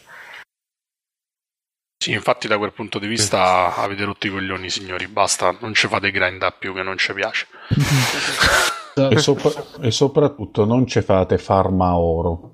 Eh, ma, ma loro è terribile, guarda, World of Warcraft è uno degli aspetti che mi piaceva di meno, era proprio quello, spendere 3-4 giorni a settimana a farmare loro per fare un'istanza di 3 ore che magari andava male perché uno si sbagliava dopo le prime due stanze. Ma io adoro questa cosa del farmare l'oro, cioè mi immagino uno esce con la secchia a mungere l'oro. ma, ma, anche voi facevate tipo il Leroy Jenkins, quella roba là? No, diciamo cose così grossolane non sono mai successe, però ho partecipato a parecchi scazzi di gente che giustamente si incazzava perché magari stava settimana a prepararsi. Mi ricordo quando c'era il dra- Onyxia, no? Quando si faceva il drago, che è difficilissimo. E perché all'epoca si faceva tipo, mi ricordo, mi pare in 40 l'istanza e bisognava stare tutti in un punto preciso della, della, caverna mentre lo si attaccava in un modo estremamente preciso. Questa è un'altra cosa di World of Warcraft che era assolutamente assurda. I nemici non, avevano, non hanno nessun tipo di imprevedibilità. È tutto temporizzato, tanto che poi facevano gli script che ti avvisavano con le lucine e quei messaggi quando stava, il nemico stava per fare un attacco di un certo tipo. Cosa che per esempio invece eh, in EverQuest 2 non c'era mai stata, cioè nel senso EverQuest 2 i mostri hanno un set di attacchi che ovviamente è noto, ma hanno un'intelligenza artificiale che è prevedibile perché comunque se no il gioco sarebbe quasi ingestibile, no? Cioè il drago prima di fatto un determinato attacco magari te lo fa, fa capire qualcosa, sta per sì. fare, no? Però il, cioè, la I è molto sofisticata e quindi il nemico si adatta anche a quanto il party è in grado di sostenere i suoi attacchi. Cioè, quindi i nemici in generale tendono ad essere più difficili se giochi bene, anche se sono comunque battibili e sta cosa uh, ti dà anche un senso di soddisfazione maggiore perché possono succedere tante cose diverse che tu non ti aspetteresti diciamo durante, da, da, un mostro di World of Warcraft dove sai che ogni 5 minuti sfiata poi ti devi mettere tutti in cerchio, poi dopo no, tutti dietro, poi tutti davanti, tutte queste coreografie che dovevano essere fatte tipo da cinema indiano, cioè perfette al milionesimo di secondo, e quando uno sbagliava ovviamente si metteva la merda in faccia da tutti. E questo è un po' l'aspetto che mi ha allontanato da certi tipi di giochi perché quelli con questa competizione passiva-aggressiva diventano sgradevoli dopo un po'. Perché se capita che c'hai una vita, a un certo punto ti senti un emarginato anche se non vorresti, no? Perché sei sacrificabile a favore magari di una persona che invece riesce a starci sempre, diciamo. E non è bello, insomma. Okay. Cioè, per molti è un è una motivazione, no? Perché comunque ti senti di appartenere a un gruppo, a una struttura coesa però devo dire che la mia esperienza è stata che in genere i gruppi molto coesi che lavorano bene insieme poi si sfaldano quando qualcuno cioè quando giustamente poi dopo subentrano tante cose. Io per esempio ho smesso di giocare per queste due dopo tre anni e mezzo perché mi sono pirata la tiroide e per un periodo non potevo più sostenere i ritmi del gioco che la sera alle sei e mezza già avevo sonno e quindi fa le due tutte le notti e cioè dopo i primi 3-4 mesi dell'operazione, quando sono tornato a giocare praticamente non servivo più a nessuno e quindi che cosa è triste, triste che però così. Eh, lo so, però è come... che funziona. Cioè. È brutto, cioè tipo manco, manco se fossi handicappato. Cioè che... No, non, succede un po' così. Per esempio, uno dei motivi per cui anch'io ho abbandonato è il fatto che dopo un certo periodo di studio non, ho perso parecchio parecchio tempo e quindi non, pot- cioè avevo parecchio non avevo tempo libero quindi non mi ci potevo dedicare. Sono tornato dopo tipo dopo due mesi il gruppo si era sfaldato eh, la mia skill era completamente cioè, persa nel senso ero diventato una pipa allucinante eh, e comunque non potevo più gestire nemmeno i ritmi di gioco. In generale dipende anche un po' dal livello di fruizione ovviamente Ovviamente gli MMO sono più rodati per questa fruizione inte- intensiva, però mm-hmm. in generale tutti questi giochi multiplayer hanno un certo livello di questa, di questa caratteristica, insomma. Io invece volevo dire una cosa a riguardo eh, appunto dei, dei MOG e i MORG in particolare è un fattore un po' triste no? su, su, su, questi mondi persistenti che poi un giorno prima o poi si svuoteranno, no? o molti si sono già svuotati. E, ehm, e onestamente mi rattrista pensare al fatto che in futuro non potrò mai più tornarci. Un conto, è, eh, un gioco, sì. un conto è un gioco single player in cui volendo, anche se passano 100 anni e ci campa ancora, mi installo un emulatore, una macchina virtuale e posso comunque rivivere quei momenti pixellosi come, come erano e come li ricordavo. Invece così non è con i morti, perché questo è bruttissimo. Eh, E da videogiocatore ci penso spesso, a volte penso a mappe eh, anche di, di, di Real Tournament, di, di, di Quake Arena. Di, di... Oggi, vabbè, eh, magari proprio questi titoli ancora forse riusciresti a, a, a combinare qualcosa, ma tu pensi per dire che so, a Tabula Rasa, a tutti i videogiocatori di Dark Age of Camelot o, eh, o tanti altri titoli simili, insomma, sono, sono convinto che molti di loro vorrebbero magari rivivere Vado da Archeggio Camelot l'ultima volta ci sono stato i server europei, neanche quelli italiani. Eh. C'erano 10 persone collegate, che praticamente è l'antigioco ad Archeggio esatto. Camelot. Cioè, come faresti? È una cosa molto triste, però, perché dice addio a delle esperienze su cui, dei mondi in cui hai veramente perso o giornate, ore e ore, giornate della tua vita, eh, su cui poi non puoi più tornare indietro perché non c'è più un'infrastruttura sì, che te lo permette, ma soprattutto non c'è la gente, quindi ah, oppure succede come sarà. a te che ti fregano l'account della Sony e torni che c'hai i personaggi o cancellati o che te li hanno nuda- denudati tutti. Per esempio, esatto. E eh, per questo tu ero rosicato perché ci stanno degli oggetti che non puoi più ottenere perché i, i mob che te li davano sono morti. Ecco, e questo è un po' veramente amaro. No, sì, no. Io nella casa c'avevo tutti i manichini vestiti con tutte le sette d'armatura fiche che adesso non si possono più prendere, no? Io usavo per intrattenere le persone quando...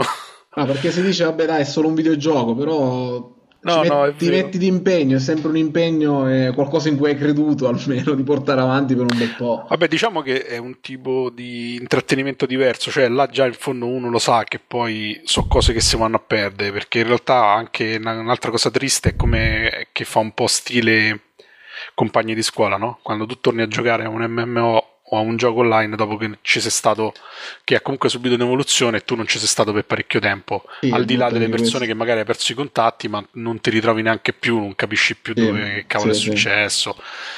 E quindi cioè, però lo sai cioè, insomma è, è, una specie di contratto non scritto che tu firmi con il gioco stesso e con i suoi sviluppatori. Per esempio con gli FPS questa cosa è meno drammatica però comunque c'è. Non, quelli... non, non, tanto meno, però sì, lo è uh, Su PC succede perché col fatto che poi dopo prendono, dopo due o tre anni prendono piede i mod, se perdi il contatto con i mod spesso non riesci neanche a giocare.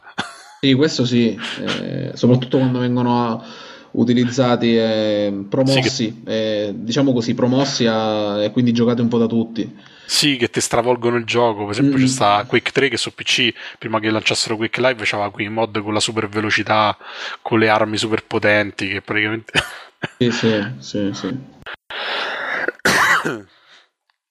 Bene. Allora, e questo no, è anche cioè, è dovuto al fatto che questi giochi sono tanto fatti dagli sviluppatori quanto, dai mod, quanto dagli utenti. Cioè, sì, sicuramente non puoi, così. Non, puoi, Però... non si possono estrinsecare le, sue entità, le due entità e poi magari succedono anche degenerazioni quando gli utenti si sentono, uh, si sentono il dovere, il diritto anche di imporre magari scelte di design. Però per esempio, pure, per esempio si diceva questa cosa pure degli MMO, no? che in fondo sono fatti dagli utenti. Metti quando, quando c'era, che ne so, come Ultima Online, Star Wars Galaxies, dove tu comunque ti creavi proprio delle città vere e proprie, no? c'era un'economia che era in grado di, di sostenersi.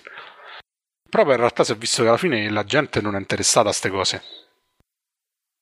Mm, cioè, anche l'ultimo Minecraft, anno dove... Minecraft si basa solo su questo e vende milioni.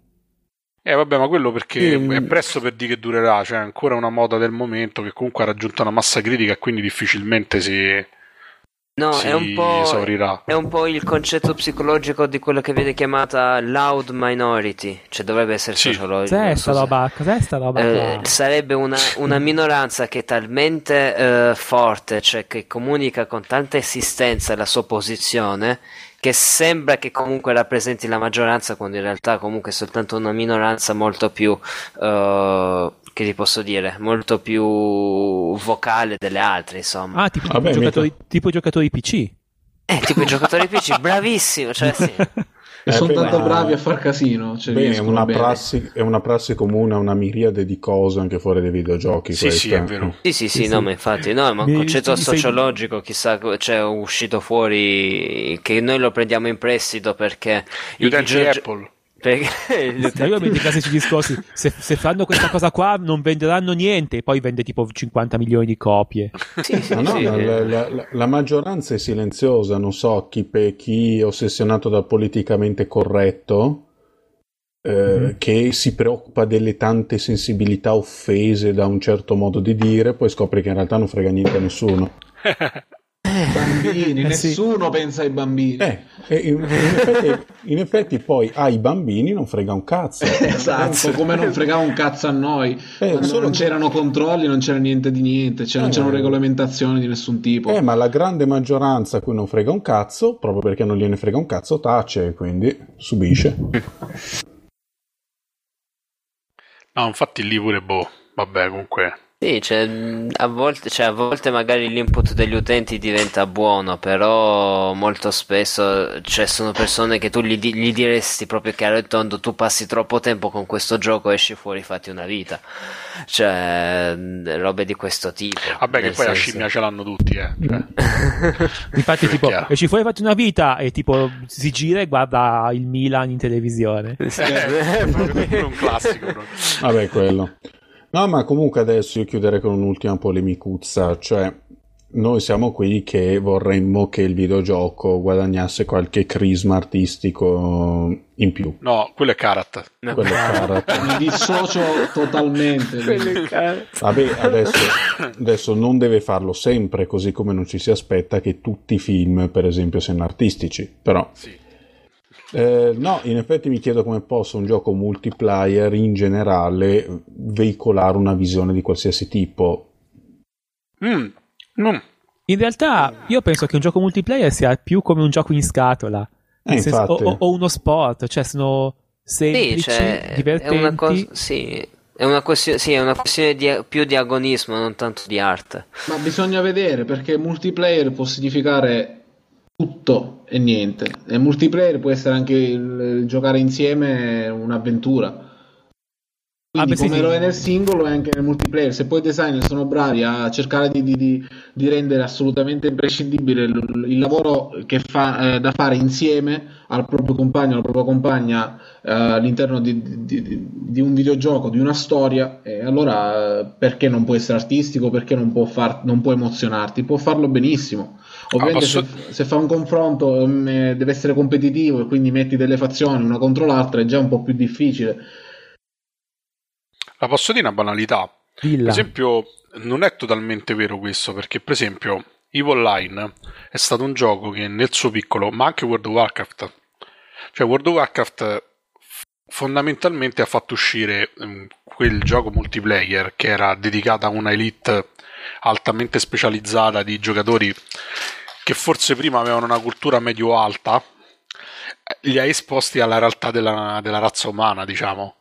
E quindi ti capita di giocare con l'analfabeta, con rincoglionito, eccetera. Una cosa che prima succedeva molto raramente nei giochi online. È vero, Eh, perché sì. è molto più commerciale. Lo stesso che la Xbox ha fatto diventare di massa il gioco agli FPS, che prima era una cosa che comunque ce l'aveva il nerd che magari, che ne so, lavorava nel mondo dei computer, quindi in generale magari non era proprio sto genio de- del mondo, però insomma era una persona con una cultura di un certo tipo. E per esempio ma invece EVE Online eh, Eh, però ha, fatto, ha fatto un discorso quasi, quasi esistenzialista, se vogliamo. Cioè ha creato una, questa specie di società parallela, questa specie particolare di economia parallela. È stato uno degli ultimi giochi player driven che ha avuto un discreto successo. Che in fondo ha anticipato anche tutti i problemi che ci abbiamo adesso sul fronte economico. Cioè, EVE Online è stato il primo gioco a dimostrare che le economie eh, in continua espansione non riescono a sostenersi arrivato a un certo punto che comunque esisterà sempre quanto poi mette su un regime democratico esisterà sempre corruzione e oligarchia all'interno dei, dei sistemi di controllo sociali perché EVE Online ha un, una specie di parlamento gestito dai giocatori e moderato da- dagli sviluppatori stessi e negli ultimi anni ci sono stati parecchi casi di corruzione cioè dove gente prendeva soldi veri per favorire determinate corporazioni Oh madonna, che cazzo sono? eh, eh, EVE Online è un gioco che ha dimostrato anche che tu, cioè che non, non esistono economie. È un gioco che è stato pensato per fare in modo a tutte le persone di giocare, indipendentemente dal livello di anzianità o di persistenza che hanno. E però è stato ben chiaro che poi alla fine comanda chi ha i soldi. In qualsiasi Sì, c'è, Triste con- si è crea- che si è creato anche la questione delle super corazzate, no? Le super navi Sì, sì. spaziali, no? Cioè, sostanzialmente arrivavano che bisognava per forza corporativizzarsi o comunque affiliarsi Esatto. a qualche grande organizzazione per potersi permettersi Eh, le mega ultra navi non plus ultra mega distruggi tutto perché altrimenti cioè, venivi continuamente rasato. eh, Sono nate dinamiche tipo lo sfruttamento del terzo mondo, cioè le zone me- più sottosviluppate perché la galassia è divisa in regioni, non tutte hanno lo stesso livello economico e di resa, che venivano colonizzate per una sola materia prima, mentre nel resto della galassia si, si consumavano le ricchezze agglomerate da varie, varie zone sfruttate in giro per, per le mappe. Cioè, insomma, cioè, è una cosa che ha, che ha fatto parlare molto, specialmente se leggete l'Economist, Wall Street Journal, per un periodo c'erano articoli periodici su sta cosa perché per, per un economista era anche un eh, elemento di, di riflessione oltre che di studio nel vero senso della parola perché nel piccolo riusciva a simulare delle dinamiche che di solito avvengono in centinaia di anni. Il Lambo che voleva dire qualcosa. Eh, sì, no, adesso. ehm, no, questo è sinceramente interessante. Non, direi che non abbiamo il tempo di approfondirlo adesso, però io chiedo No, una no. cosa. Eh. EVE Online eh, ti metti di fronte a una visione di questo tipo, ti fa riflettere su queste cose. Domanda, è però qualcosa che è stata voluta da uno o più designer di EVE Online? In realtà sì, Oh, E, e proprio Yeah. per il fatto che era stato voluto così, eh, il publisher li ha lasciati, li ha piantati in asso dopo pochissimi mesi, perché il gioco secondo loro non avrebbe avuto successo. In realtà ha avuto un su- anche là si tratta di una loud minority perché non gioca tantissima gente, ma Fa un bel casino.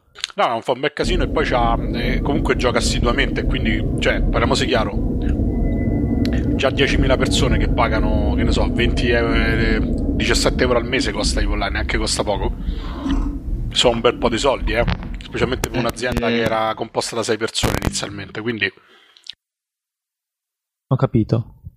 il problema è che anche là, però, ultimamente si è assistito a una contrazione perché il gioco è diventato di massa perché è passato sui vari Kotaku, eccetera.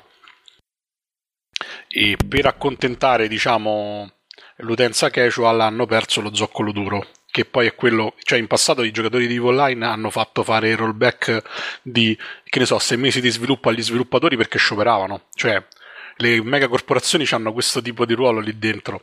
Siccome sono composte anche da 10.000 giocatori singoli che pagano l'abbonamento, Mhm. quando si va in una direzione che va a svantaggio di una megacorporazione, la megacorporazione è un'alleanza che insieme Sciopera. alle corporazioni sciopera, non paga l'abbonamento per un mese o due e i sviluppatori iniziano a farsi i conti e fanno Dio, qui se non facciamo qualcosa...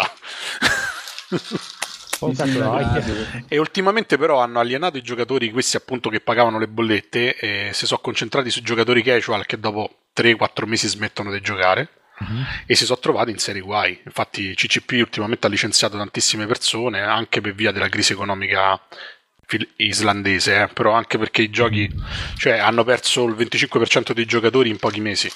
CCP non è mica EVE Online. Sì, di Ok. quello stavamo a parlare. Ah, pensavo stessimo ancora parlando di EverQuest. Ma Ma andiamo bene. Guarda, come sono laido. E basta, dai. vabbè, Monopoly non ha un bel aneddoto su quanto è laido. Fammi pensare, fammi pensare. Così su due piedi, qui dove sto, Eh sì, su quanto sono laido. così chiudiamo la puntata. eh. Vediamo un po'. Dai, che sono San- quasi riuscito a ammazzare Ah, boss no, del- c'ho- ho un aneddoto che mm, è interessantinello, un po' porno, come piace ai nostri ascoltatori. bene, bene. Ma è edificante, c'è una morale conclusiva alla fine, sì, come C'è una sempre. dis- mi sembra che ci sia una morale, sì. Ok, raccontaci un po'. Ok, in pratica anni fa, parlavo di quando, non so, quando avevo tipo, non so, 9 anni, 10 anni, una cosa così. Avevo dei miei amici che erano un po' più grandi di me, avevano, c'era in particolare uno che era 4 anni più grande di me, quindi aveva tipo 14 anni, una cosa così. E praticamente c'era questa ragazza che anche lei aveva sui 14 anni ed era, ed era particolarmente emancipata, diciamo così, diciamo queste parole qua Mm. diciamo che era emancipata. E in pratica una sera questo ragazzo l'aveva baciata. Mhm. E allora raccontava questa, la storia a tutti quanti. E- ma a me no, perché ero piccolo e stronzo. Allora, allora me la voleva raccontare. Comunque poi mi venne raccontata, ma la storia prima era questa. C'era questa ragazza che erano, erano sul ponte che c'è nel mio paesello dove sono in montagna. E a un certo punto uh, il ragazzo ha preso una sigaretta e si è accesa. E la ragazza gli ha, gli ha detto: Non vuoi qualcos'altro in bocca? E si sono baciati. Ah. Ah, esatto. Quindi gli è andata bene alla ragazza. Eh sì, questa storia è, è, è, cambi- è cambiata due volte nel tempo. Mm. Allora, col tempo è cambiata, cioè, sai, tipo, mm, la gente che la racconta l'ha un po' cambiata col tempo. Eh, ah, come il pescatore che parla della trota, vedi che restiamo sempre in tema. Okay. Esatto. I pesci, ecco. La prima volta è diventata così. In pratica, uh, perché in que- in, nella prima versione chiaramente la ragazza aveva, diciamo, era, era, quella forte, invece il ragazzo era un po' uno sfigato. La prima versione era, era questa qua, la seconda è stata, invece, uh, sono sul ponte, lei si mette uh, una sigaretta in bocca, lui dice non vuoi qualcosa, non vuoi ecco. qualcosa in bocca e si sono baciati. Poi c'è la terza versione, che invece è quella che tutti noi già sappiamo che com'è. Sì. che, invece, che invece molto chiaramente era lei ha una, una sigaretta in bocca e lui dice non vuoi qualcosa in bocca? E lei gli ha fatto un pompino Tuppete. Quindi questa è la terza versione quella più edificante che appunto è quella la- se vogliamo la morale è che qualunque storia in futuro cambierà per il meglio Per il meglio. Ok. Ok, no, ma per dire non c'è una versione tipo trecentesima in cui lui ha preso il ponte e gliel'ha messo, no. no no no purtroppo l'ultima versione è quest'ultima la fella e Capisco.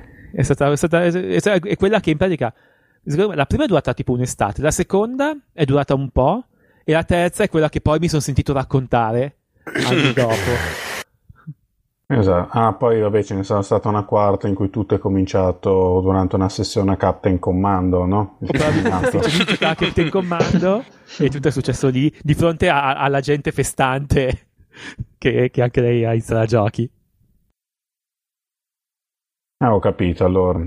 Sì, sì. Va bene, allora chiamo questa sconclusionata chiacchierata. Abbiamo parlato delle nostre esperienze multiplayer, almeno chi le ha avute. Io ho fatto qualche, qualche trollata, mi sono un po' lagnato come il vecchio arteriosclerotico che ormai sono avviato a diventare. Eh, questo, è il momento dei saluti.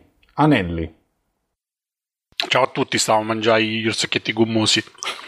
Siamo accorti, eh?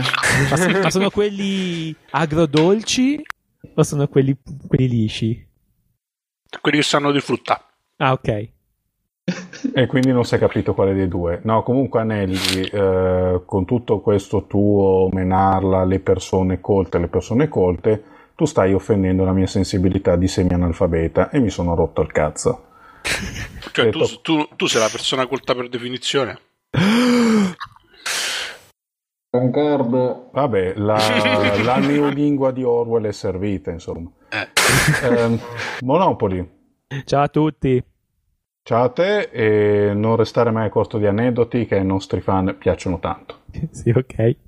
Rud, E non- Arrivederci ragazzi, buona serata. Oh, arrivederci. Non se guardo dall'altra parte e questa la riciclo. Joe, Ciao a tutti, grazie per avermi invitato. Spero che comunque si faccia anche una seconda parte dedicata a questo argomento perché c'è tanto su cui poter o parlare. Oh, magari si fa la puntata sul il tema di Jimmy Beck che stavolta ci è andato molto vicino. Ah, assolutamente, ma Ma Mancato sì. È tutta colpa e di poi- Wood, Jimmy. eravamo lì lì per farla e poi E poi è arrivato, è arrivato Rud dopo aver dormito. ha rovinato tutto. No, comunque Jamie Beck stia tranquillo perché un giorno, forse lontano, lo accontenteremo. E faremo Forse anche non un'altra puntata sulla musica per la sua gioia. Vabbè, io vi ricordo rapidamente l'indirizzo del nostro sito, arsludica.org, vi ricordo i nostri indirizzi di posta elettronica, redazione at arsludica.org e arsludica.org. Potete scriverci per proporre temi, scriverci lettere alle quali possiamo rispondere, Forse faremo una puntata di sole risposte se arrivano abbastanza mail, vedremo. Eh, oggi ce fare. n'erano due, ma non avevamo fatto in tempo. Quindi... No, il discorso si è protratto, infatti andrà per la Eh. prossima.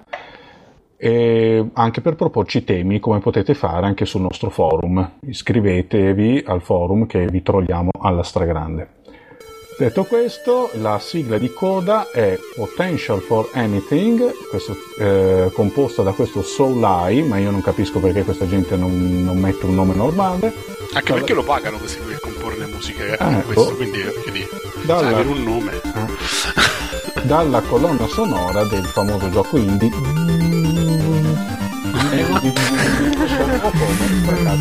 Una zanzarona. Insomma, gli spuntoni fatti con le dita.